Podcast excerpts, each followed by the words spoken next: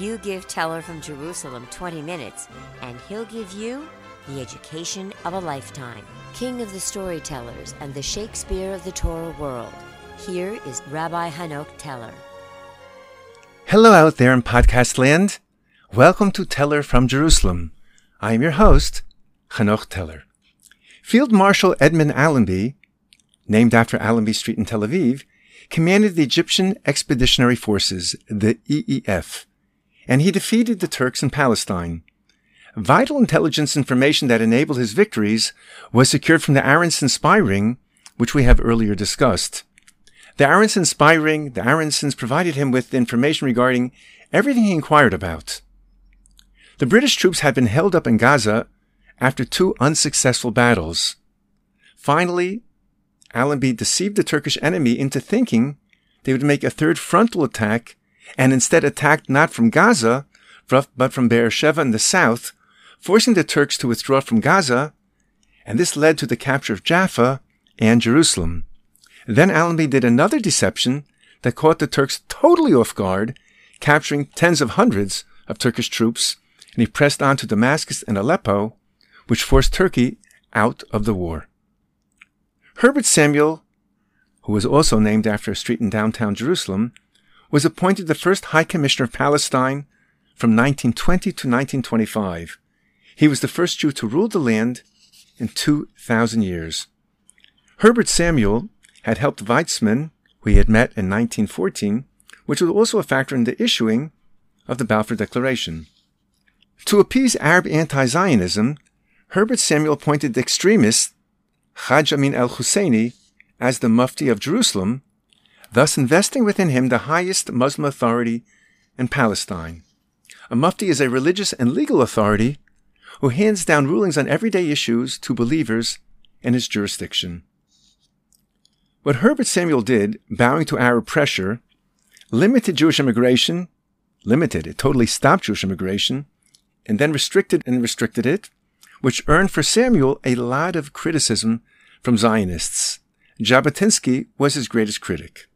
In coming episodes, meaning 4 and 5 from our current one, we will speak much about the Mufti Haj Amin al-Husseini.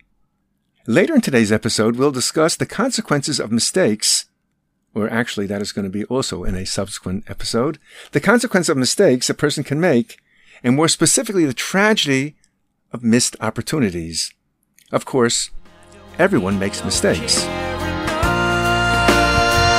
Cause you had a bad day, you take one down, you sing a sad song just to turn it around. You say you don't know, you tell me don't lie, you work at a smile and you go for a ride. You had a bad day, the camera don't lie, you're coming back down and you really don't mind. You had a bad day, you had a bad day. Everyone makes mistakes. And the mistake is not falling down. The problem is not getting up. If you're in a position of responsibility and authority, all of a sudden a mistake impacts upon many, can have catastrophic consequences. The very first thing that you must do after making a mistake is to repair it before it festers and metastasizes. The next thing, not that this is easy, is to own it. A well-known example from the Bible is when God questions Adam and Eve, Adam v'Chava, after eating from the tree and inquires, Ayeka, where are you? Obviously, this is not a geographic question, for God surely knows where Adam is. But rather, as Rabbi Saloveitchik explained, where are you? This is the pseudo-man. Where's the man that was committed to do my will and fulfill my commandments? Where are you? It's a question one must always ask themselves. Where are you? Are you on the path where you're supposed to be? And Adam's answer makes us cringe. I heard the sound of you in the garden, and I was afraid because I am naked, so I hid.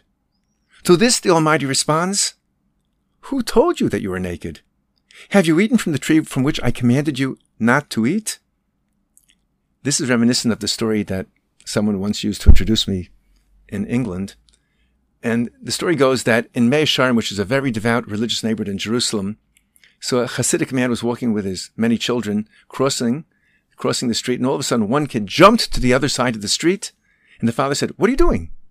And the boy explained that, "I saw some girls on the other side of the street, and I didn't want to have to look at them." And then the father slapped him. He said, "What are you slapping him for?" He said, "Who told him? How does he know what a girl looks like?"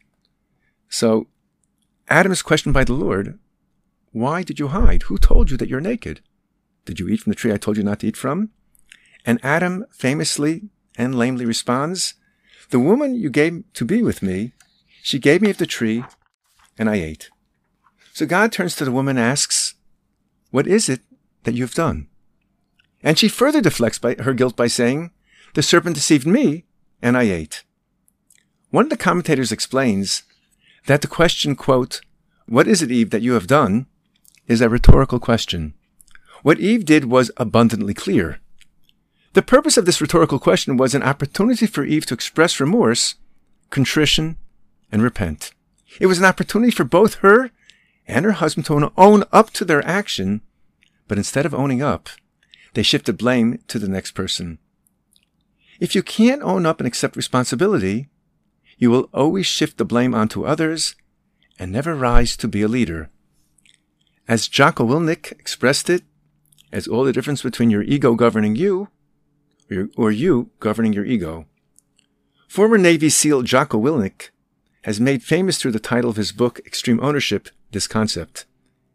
And I refer to one incident, the watershed for the SEAL commander, when he led his mission, his group, his soldiers, his SEALs, on a mission to capture a house in Iraq, which was a hotbed of terrorist activity. And the SEAL group was joined by a force of friendly Iraqi allied soldiers, and Willink was the commander of the group.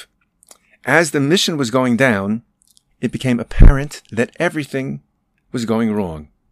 The Iraqis were attacking from one side, and the Americans were attacking from a different side. And the net consequence was there was a crossfire of friendly fire, and that cost the life of one Iraqi soldier and wounded a SEAL. In seconds, the mission unraveled into a debacle, and Commander Jocko Willink called it off. Clearly, heads were going to roll over this, and at the debrief would be his commanding officer, the Master Chief, and the debriefing officer. There were so many people that share responsibility for this debacle. There was a communication officer. There were people who didn't understand what they were supposed to be doing. There were people who misled. But that was not the conclusion that Jocko had come to. As he says, "And I stood up before them and I asked them one simple question. Whose fault was this?" One of my SEALs raised his hand and he said, "It was my fault. I didn't keep control of the Iraqi soldiers I was with, and they left their designated sector, and that was the root of all these problems." And I said, "No, it wasn't your fault." And then another SEAL raised his hand and said, "It was my fault. I didn't pass our location over the radio fast enough, so no one knew what building we were in, and that's what caused all this confusion. It was my fault." And I said, "No, it wasn't your fault either." And then another SEAL raised his hand and he said, "Boss, this was my fault." And I said, "No, this wasn't your fault either. And it wasn't yours or yours or yours," I said as I pointed to the rest of the SEALs in the room. And then I told them that there was only one person at fault for what had happened. There was only one person to blame. And that person was me. I am the commander, I am the senior man on the battlefield, and I am responsible for everything that happens. And I will tell you something, it hurt. It hurt my ego, it hurt my pride to take the blame. I had to take responsibility, and in order to do that, I had to control my ego so that my ego did not control me. Herbert Samuel gave power to an evil man in the hopes that he, meaning Herbert Samuel, would appear more balanced. Herbert Samuel was a good man. His goals were lofty, and his intentions were worthy. But his judgment, as Rabbi Berel Wein labeled it, was hopelessly naive. Samuel fought against the white paper adopted in 1939, and after World War II attacked the anti-Zionist policy of Ernest Bevin. He played a leading role in trying to get Jewish children out of Germany before World War II. But he made a horrible mistake, a mistake that he did not retract. His goal of placating the Arabs was not achieved and could never be achieved, according to Grand Mufti's scheme, until every Jew in Palestine was eliminated. And as we shall see in the future episodes, his goal was not only to eliminate the Jews of Palestine, but indeed, like his Nazi collaborators, every single Jew on earth. Therefore, Herbert Samuel's administration as commissioner over Palestine, in admittedly very difficult and challenging times, could never be commended. By appointing a demagogue terrorist like Amin al-Husseini to appease the people was akin to Marshal von Hindenburg appointing Hitler as Chancellor of Germany, for no one else could form a government. No one could form a government, for they did not have a majority. The Nazis were also a minority, and there is no hope of forming a majority in the Reichstag. So, if the Nazis did not have the necessary mandates, how did Hitler take over the government? And the answer is pretty classic: with deceit, terror, imprisoning anyone who he perceived to be a threat or potential opponent, and create a sense in the country that there was danger looming, and the only solution to the tyranny of the Jew and the threat of the Bolsheviks taking over was to appoint himself, Adolf Hitler, as the chancellor. So the very man who had threatened for years to overthrow the Weimar Republic has now been appointed the chancellor of the Weimar Republic under a clause called the Enabling Clause, or the Enabling Act, which enabled the chancellor to enact dictatorial powers to prevent the overthrow of democracy. In other words, the wolf was let into the chicken coop to protect the chicken. Haj Amin al-Husseini, the Mufti of Jerusalem, expressed support for the Nazi regime as early as 1933. You couldn't get earlier than that because the Nazis came to power in 1933. In October 1937, Husseini fled to Iraq. He was evicted by the British were after him. He fled to Iraq, where he was central in organizing the pro-Nazi insurrection in April 1941. After the British quashed the insurrection, he exiled himself to Germany and served the Axis countries meaning Nazi Germany and her allies, in their war against the Allies. Husseini disseminated venomous anti-Jewish propaganda and tried to persuade the Axis powers to extend their extermination plans for the Jews, to the Middle East and to North Africa. In spring of 1943, he mobilized and organized Bosnian Muslim units in Croatia that fought under SS auspices. In 1943, Haj Amin al-Husseini protested to the Bulgarian foreign minister about allowing Jewish children to leave Bulgaria to Palestine. They should be sent to Poland, he insisted. But as I said, I shall discuss at length this thoroughly evil man in 3 and 4 episodes down the road. David Lloyd George was prime minister in 1916 through 1922, and it was under him that the Balfour Declaration was approved.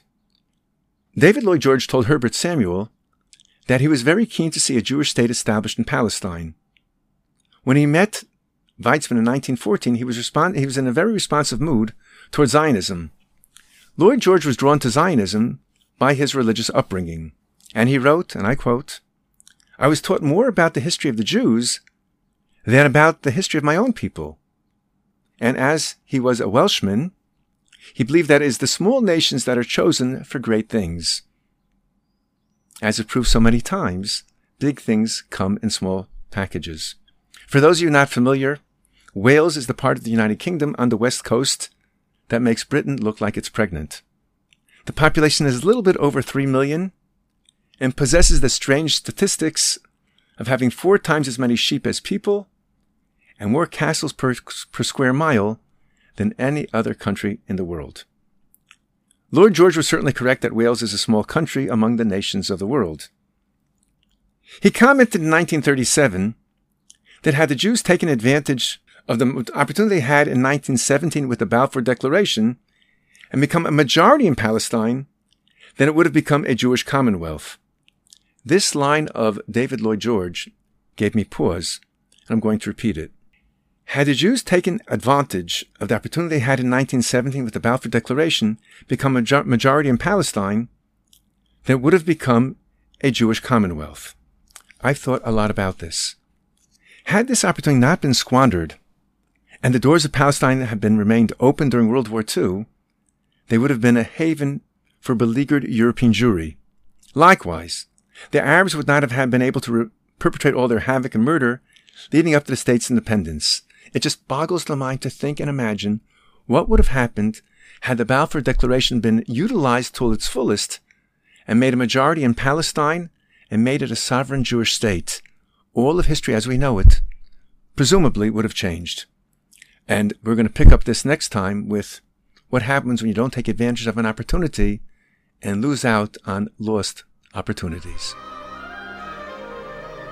Thanks for listening to Teller from Jerusalem, where this series takes an intelligent and thought-provoking look at the past in order to acquire a perspective on the present.